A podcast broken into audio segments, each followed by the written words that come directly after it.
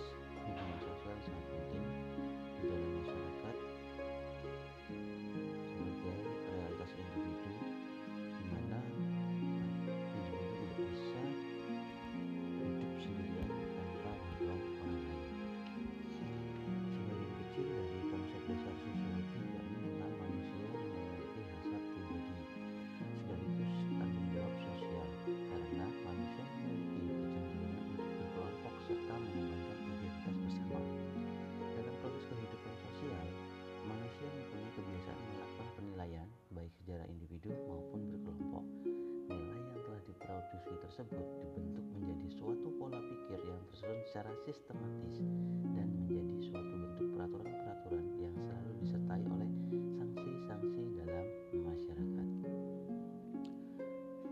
Kalian pasti pernah berkelompok bersama teman-teman kalian, mengembangkan identitas kalian agar lebih dikenal, lebih bisa dipahami dalam bersosialisasi,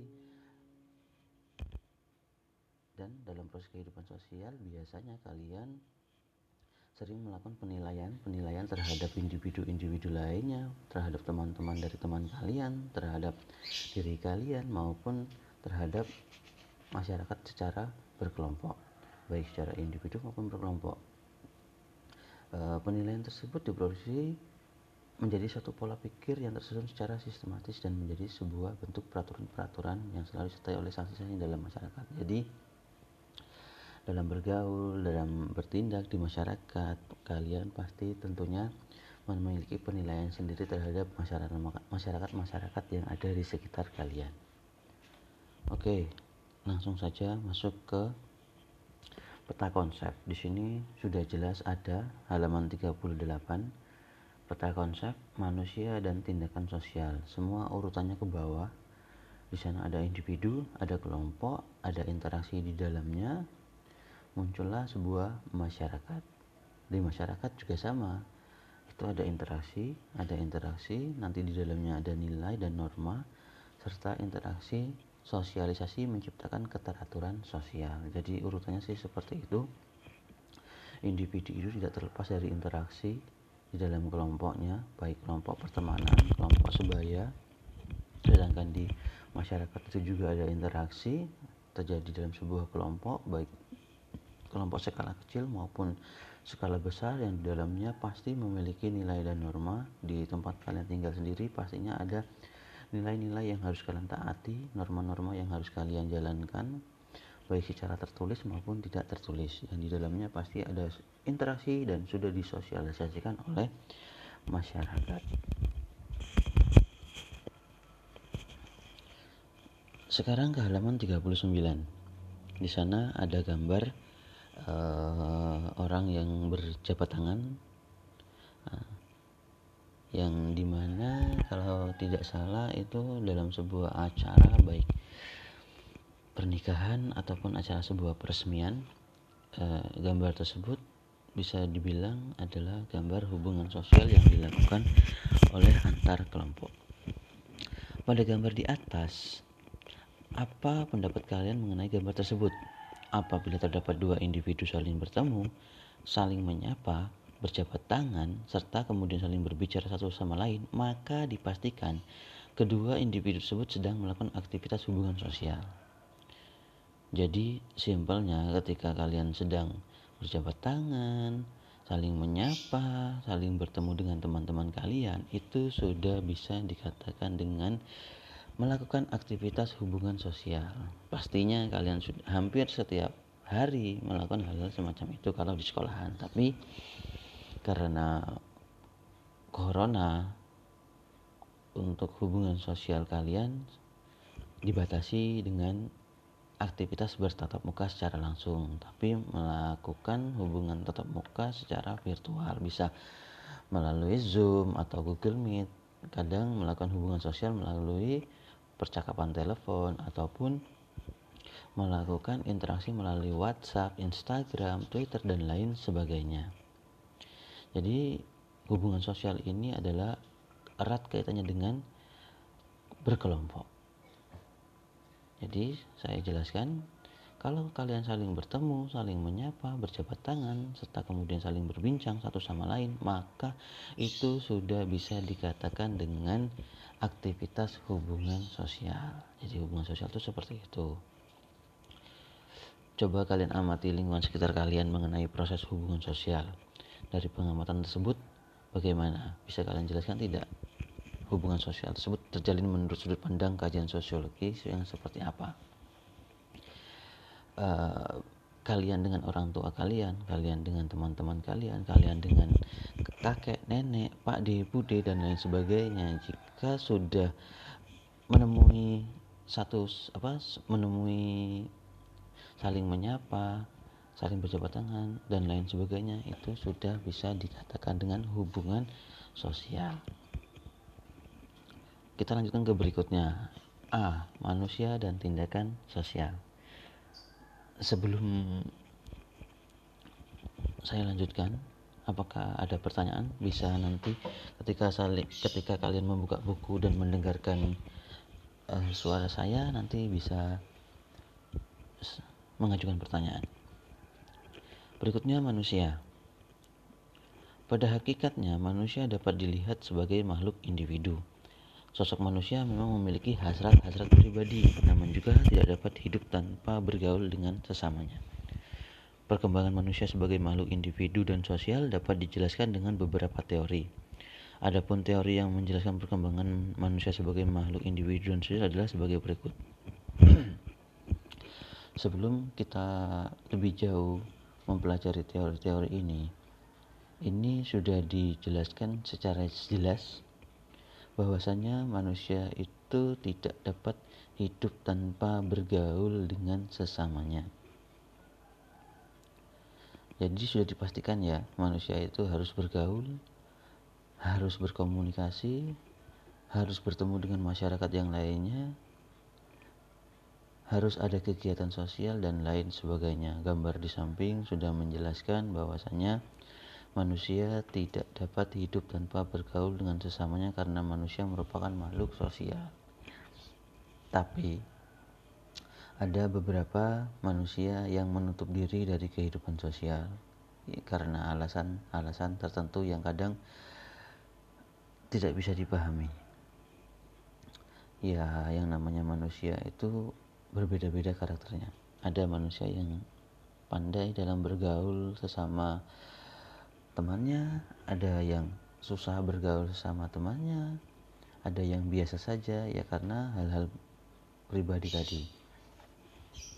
Mengingat manusia itu tidak bisa hidup tanpa bantuan orang lain, jadi kalian sebagai manusia ataupun sebagai siswa SMA Muhammadiyah 4 mulailah untuk mencoba diri kalian mengikuti kegiatan-kegiatan sosial yang ada di masyarakat sedari dini karena hal-hal semacam itu bisa menumbuhkan sikap toleransi kalian terhadap masyarakat yang lainnya. Bisa menghargai satu sama lainnya bisa saling tolong menolong dan lain sebagainya.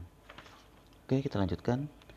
Beberapa teori yang ada di sini tidak akan saya jelaskan semuanya karena teori-teori ini tidak sepenuhnya keluar jadi kita ambil beberapa teori saja. Silakan dibuka halaman 40 itu ada teori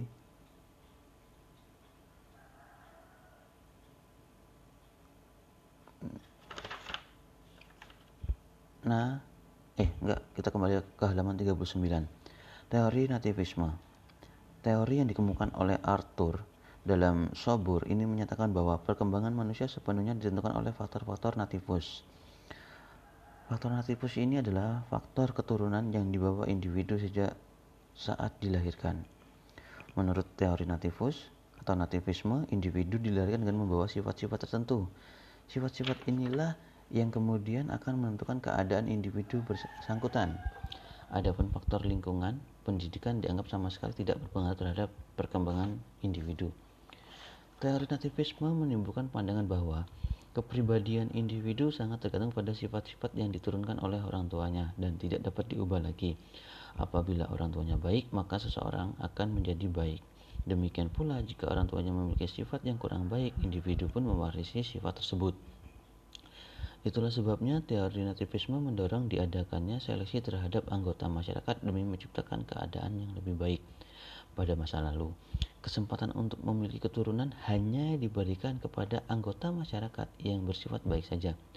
Karena diyakini keturunannya pun akan mewarisi kebaikan mereka, sebaliknya para pelaku keja tindak kejahatan tidak diberi kesempatan memiliki keturunan sebab dipandang hanya akan melahirkan penjahat-penjahat baru kita ambil secara simpel saja bahwasanya teori nativisme ini adalah teori yang diturunkan melalui keturunan. Jadi kalau kalian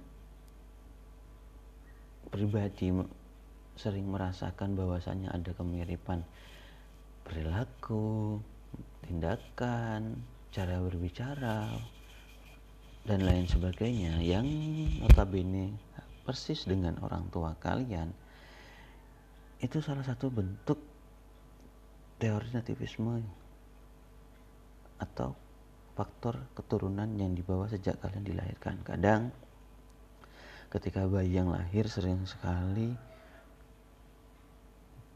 dilakukan penilaian oleh teman-temannya. Salah satunya ketika ada bayi lahir sering sekali bentuk fisik dianggap salah satu sebagai hal utama untuk menentukan itu lebih mirip kepada siapa. Kadang ketika kalian masih kecil sering disebut wah mirip sekali dengan bapaknya hidungnya rambutnya mukanya dan lain sebagainya.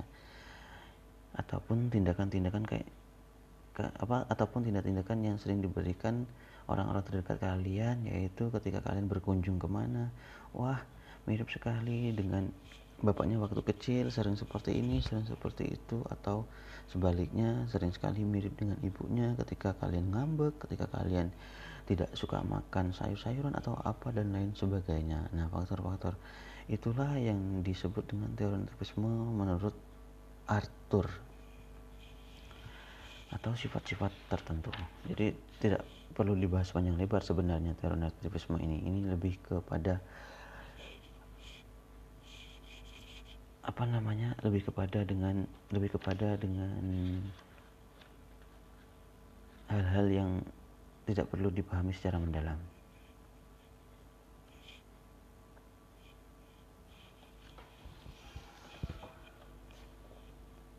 Oke, kita masuk ke halaman 41.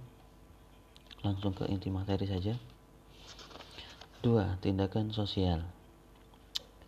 Tindakan sosial menurut Mark Weber adalah suatu tindakan individu sepanjang tindakan itu mempunyai makna atau arti subjektif bagi dirinya dan diarahkan kepada tindakan orang lain. Suatu tindakan individu yang diarahkan kepada benda mati tidak masuk dalam kategori tindakan sosial Suatu tindakan akan dikatakan sebagai tindakan sosial ketika tindakan tersebut benar-benar diarahkan kepada orang lain. Meskipun tak jarang, tindakan sosial dapat berubah tindakan yang bersifat subjektif yang terjadi karena pengaruh positif dari situasi tertentu. Bahkan terkadang tindakan dapat berulang kembali dengan sengaja sebagai akibat dari pengaruh situasi yang serupa atau berupa persetujuan secara pasif dalam situasi tertentu.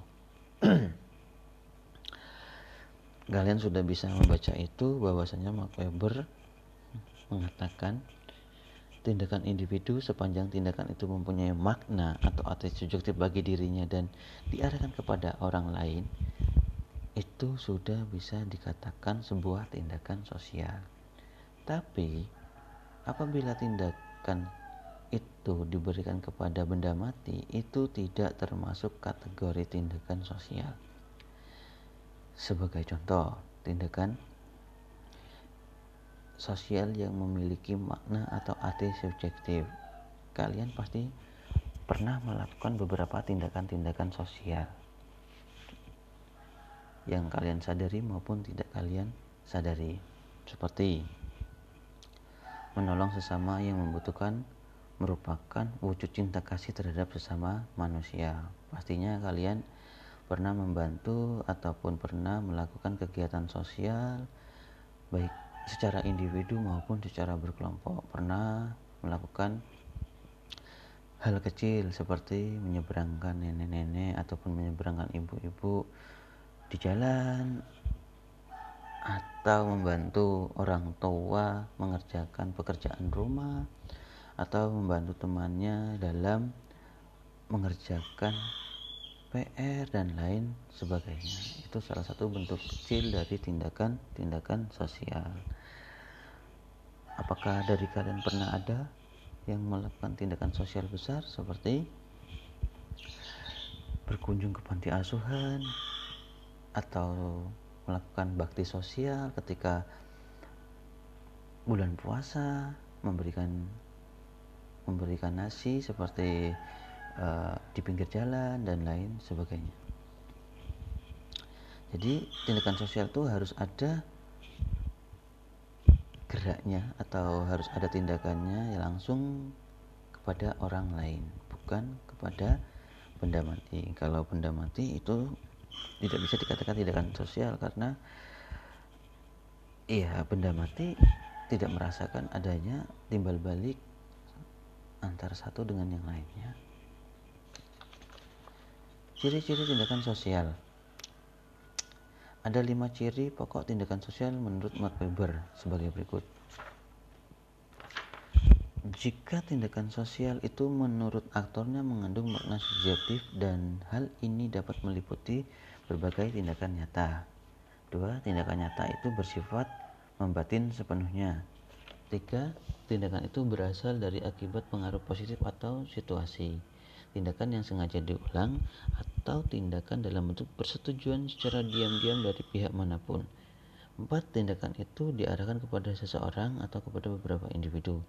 Lima, tindakan itu memperhatikan tindakan orang lain dan terarah kepada orang lain itu. Untuk kelima tindakan atau ciri-ciri tindakan sosial ini, ini jelas sudah dikatakan oleh Mark Weber bahwasanya tindakan nyata itu bersifat membatin. Tindakan itu biasanya berasal dari akibat pengaruh positif atau tindakan itu diarahkan kepada seseorang atau kepada beberapa individu. Dan tindakan itu terarah kepada orang lain. Jadi sudah jelas bahwasanya tindakan itu memiliki ciri-ciri sebagai yang tertera di dalam buku. Jadi kalau kalian melakukan tindakan sosial ya sudah jelas kalian itu termasuk makhluk sosial, makhluk yang mengasihi sesama atau makhluk yang tidak bisa hidup tanpa bantuan orang lain.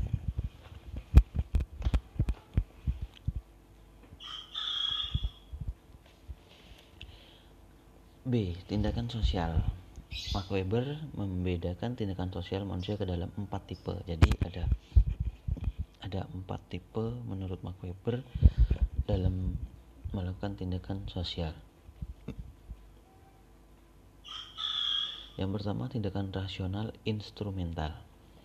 Tindakan sosial yang dilakukan seseorang berdasarkan atas pertimbangan dan pilihan sadar yang berhubungan dengan tujuan tindakan itu dan ketersediaan alat yang dipergunakan untuk mencapainya. Contoh, seorang siswa yang sering terlambat dikarenakan tidak memiliki alat transportasi, akhirnya ia membeli sepeda motor agar ia datang ke sekolah lebih awal dan tidak terlambat. Tindakan ini telah dipertimbangkan dengan matang agar ia mencapai tujuan tertentu. Dengan perkataan lain, menilai dan menentukan tujuan itu dan bisa saja tindakan itu dijadikan sebagai cara untuk mencapai tujuan lain. Jadi tindakan in, tindakan rasional instrumental itu adalah pilihan sadar yang berhubungan dengan tujuan tindakan itu dan ketersediaan alat yang digunakan untuk mencapainya. Jadi nek kalian biasanya terlambat ketika sekolah, ketika pergi ke acara, tidak memiliki alat transportasi, akhirnya membeli sepeda motor untuk datang ke sekolah lebih awal agar tidak terlambat. Ya, untuk yang belum boleh menaiki sepeda motor mungkin lebih berkoordinasi lagi dengan bapak dan ibunya untuk lebih berangkat lebih awal agar tidak terlambat. Yang kedua, tindakan rasional nilai. Tindakan rasional nilai memiliki sifat bahwa alat-alat yang ada hanya merupakan pertimbangan dan perhitungan yang sadar, sementara tujuan-tujuannya sudah ada di dalam hubungan dengan nilai-nilai individu yang bersifat absolut. Contoh, berlaku beribadah atau seseorang mendahulukan orang yang lebih tua ketika antrian sembako. Artinya, tindakan sosial ini dipertimbangkan lebih dahulu karena mendahulukan nilai-nilai sosial maupun nilai-nilai yang ia miliki. Kadang kalian pernah merasakan tidak ketika kadang kalian sedang melakukan antri? Ada ibu-ibu atau nenek-nenek yang notabene tidak memiliki fisik yang lebih baik dibanding kalian? Kalian mendahulukan nenek-nenek atau ibu-ibu tersebut. Kadang kalau kalian yang pernah apa namanya pergi naik kereta api dihadapkan dengan beberapa penumpang yang notabene tidak semua memiliki fisik yang baik. Kadang ada ibu-ibu hamil ada kakek ataupun nenek yang apa namanya yang sudah tua. Kadang tempat duduk sudah penuh pastinya sikap sosial kalian harus lebih diutamakan untuk memberikan tempat di mana uh, nenek-nenek atau ibu-ibu tersebut untuk diberikan tempat duduk. Jadi pastinya kalian memiliki pertimbangan-pertimbangan terlebih dahulu karena mendahulukan nilai-nilai sosial. Jadi seperti itu. Tindakan afektif atau tindakan yang dipengaruhi oleh emosi.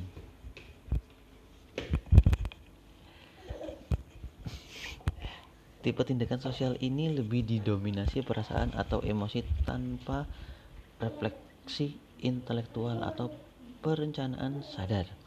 Tindakan afektif sifatnya spontan, tidak rasional, dan merupakan ekspresi emosional dari individu. Contohnya, hubungan kasih sayang antara dua remaja yang sedang jatuh cinta Tindakan ini biasanya terjadi atas rangsangan dari luar yang bersifat otomatis sehingga berarti bias. ya, beberapa anak dari yang mendengarkan suara saya ini pastinya sudah ada yang memiliki kekasih atau bahasa populernya pacar. Ya, ini bisa dikatakan hubungan kasih sayang antara dua remaja yang sedang jatuh cinta. Tindakan ini bisa terjadi atas rangsangan dari luar yang bersifat otomatis. Ya, kalian sendiri yang memiliki pacar tentunya merasakan bahwasanya hubungan ataupun uh, apa yang kalian lakukan itu atas dua hal yang saling kalian sukai. Tindakan yang kalian hadapi saat sedang menjalin hubungan itu adalah tindakan yang kalian rasakan dari luar yang bersifat otomatis gak ada perencanaan sama sekali seperti aku mau jatuh cinta dengan apa namanya seperti ini aku mau jatuh cinta dengan seperti itu atau bahkan merasakan jatuh cinta yang direncanakan terlebih dahulu. Tentunya untuk mencintai kadang-kadang dirasakan secara tiba-tiba melihat saja kadang jatuh cinta mendengar suaranya saja jatuh cinta dan lain sebagainya. Yang keempat tindakan tradisional atau tindakan karena kebiasaan. Tindakan jenis ini seseorang memperlihatkan perilaku tertentu karena kebiasaan yang diperoleh dari nenek moyang tanpa refleksi yang sadar atau perencanaan. Contohnya tindakan pulang kampung di saat lebaran atau saat idul Fitri. Ya tindakan ini sering terjadi satu tahun sekali atau tindakan-tindakan yang lainnya. Tidak harus tindakan yang terjadi satu tahun sekali tapi ada tindakan tradisional lainnya seperti tindakan melakukan upacara bendera melakukan kegiatan-kegiatan yang sudah terjadi di masa lalu. Apalagi ya kira-kira ada yang bisa menjelaskan selain melakukan upacara bendera? Ya bisa nanti ditulis di buku paket kalian di sebelah kiri ini nanti beberapa tindakan-tindakan atau contoh-contoh yang lainnya. Apabila uh, kalian menemukan contoh-contoh dari tindakan-tindakan yang lain. Oke. Sampai di sini ada pertanyaan bisa WhatsApp saya. Jadi pastikan kalian tetap mempunyai buku paket. Jangan sampai tidak mempunyai buku paket ini karena penting sekali kalian untuk melihat buku paket ini. Ya saya bisa saja memberikan materi-materi melalui video dan lain sebagainya. Tapi alangkah baiknya jika kalian menggunakan buku paket ini karena kalian sudah mengeluarkan uang untuk membeli buku-buku yang ada di sekolahan. Jadi saya harus menggunakan buku ini dalam pembelajaran. Sebelum-sebelumnya ketika pembelajaran secara langsung buku paket ini adalah buku paket wajib karena buku paket ini menjadi penilaian tersendiri kalian bagi saya untuk menambah nilai sosiologi. Ya buat apa kalian mengeluarkan banyak uang untuk membeli buku paket tapi tidak dipergunakan?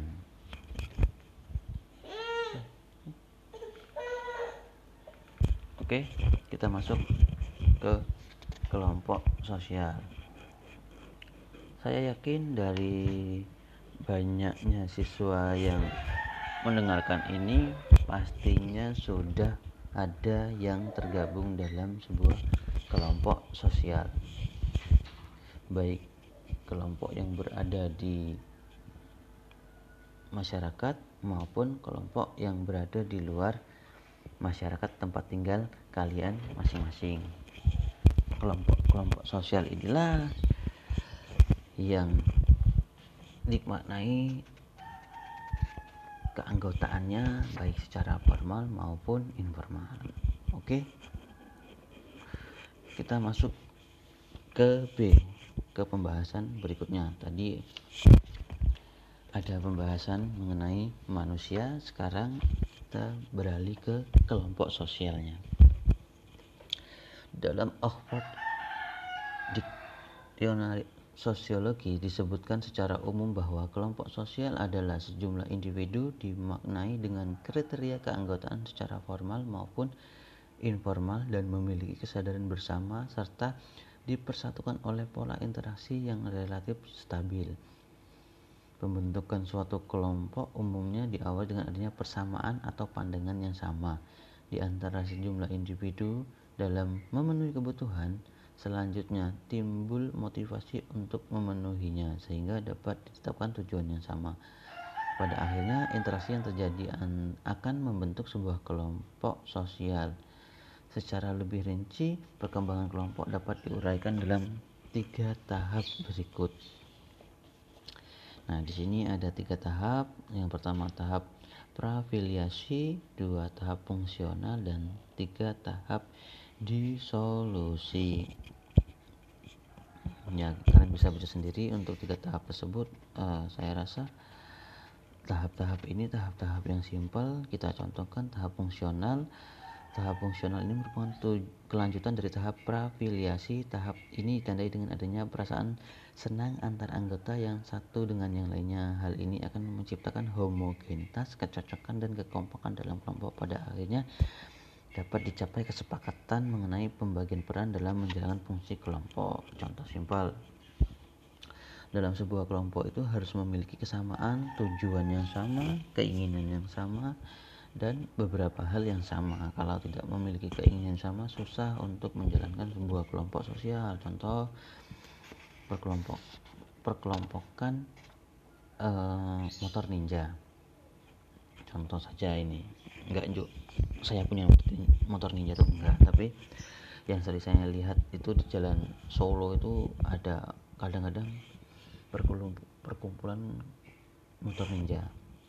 Kalau salah satu di antara anggota itu membawa motor yang lainnya, saya rasa kurang tepat karena itu sudah jelas tujuan awal dibuatnya sebuah kelompok tersebut ya memang komunitas motor ninja bukan motor lainnya. Jika dimasukkan salah satu motor lainnya ataupun uh, tidak sesuai dengan tujuan awal saya saya yakin kelompok tersebut tidak memiliki visi misi yang sama. Wong sudah jelas di sana adalah perkumpulan kelompok ninja.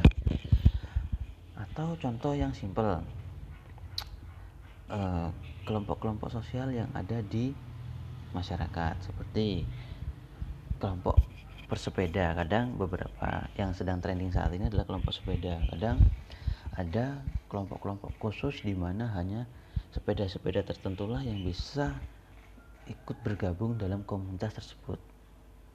Apakah akan menjadi baik atau mencapai tujuan jika ada merek-merek sepeda lain yang masuk tidak sesuai dengan merek yang sudah ditentukan.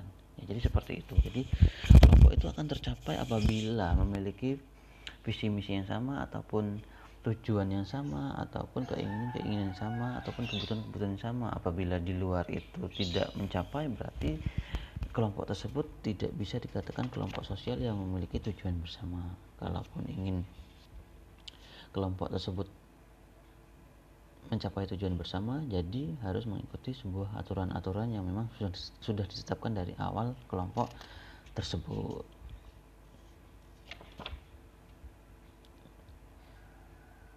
dalam kelompok sosial itu ada beberapa beberapa pengelompokan ada lima kelompok sosial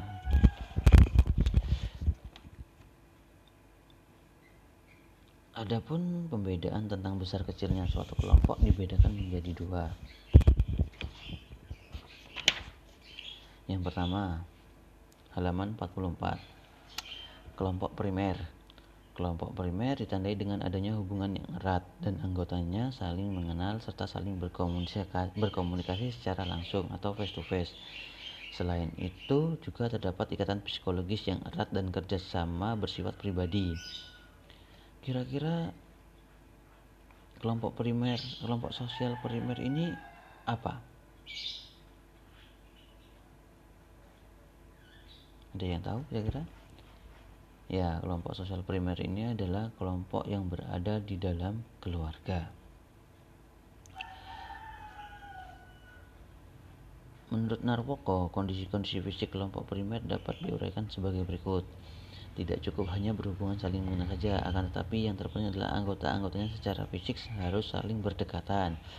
Jumlah anggotanya harus kecil agar dapat saling mengenal dan bertemu muka hubungan antar anggotanya cenderung permanen. Jadi kelompok primer ini adalah kelompok yang berada di dalam keluarga. Yang pertama ada ibu, bapak, kakak, adik, serta beberapa orang-orang yang ada di rumah tersebut atau kakek atau nenek dan lain sebagainya. Jadi sifatnya tidak cukup hanya saling mengenal saja, tapi yang terpenting adalah anggotanya harus saling berdekatan, yaitu satu rumah.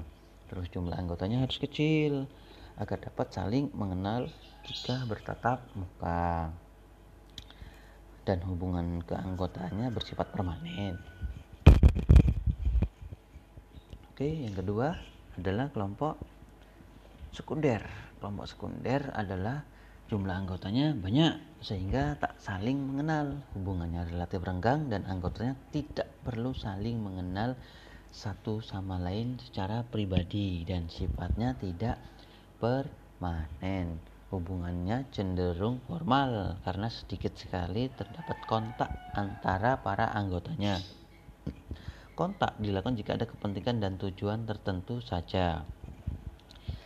Sepertinya saat ini kelompok sekunder ini lebih tepat yang ada di masyarakat karena kalian sendiri ini termasuk kelompok sekunder dalam sekolah karena ya itu tadi pembatasan-pembatasan sosial yang sedang dilakukan oleh pemerintah untuk menanggulangi corona.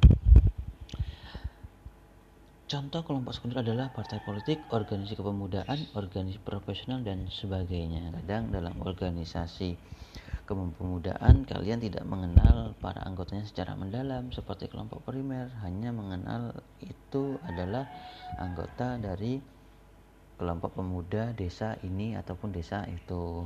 Kadang-kadang satu sama lainnya tidak melakukan interaksi secara intens dalam kelompok sosial pemuda saja itu pasti ada kelompok kecil di dalamnya yang memang kalian rasakan. Seperti ada diisi oleh tiga orang ataupun empat orang yang saling memiliki kesamaan pandangan ataupun kecocokan satu sama lain.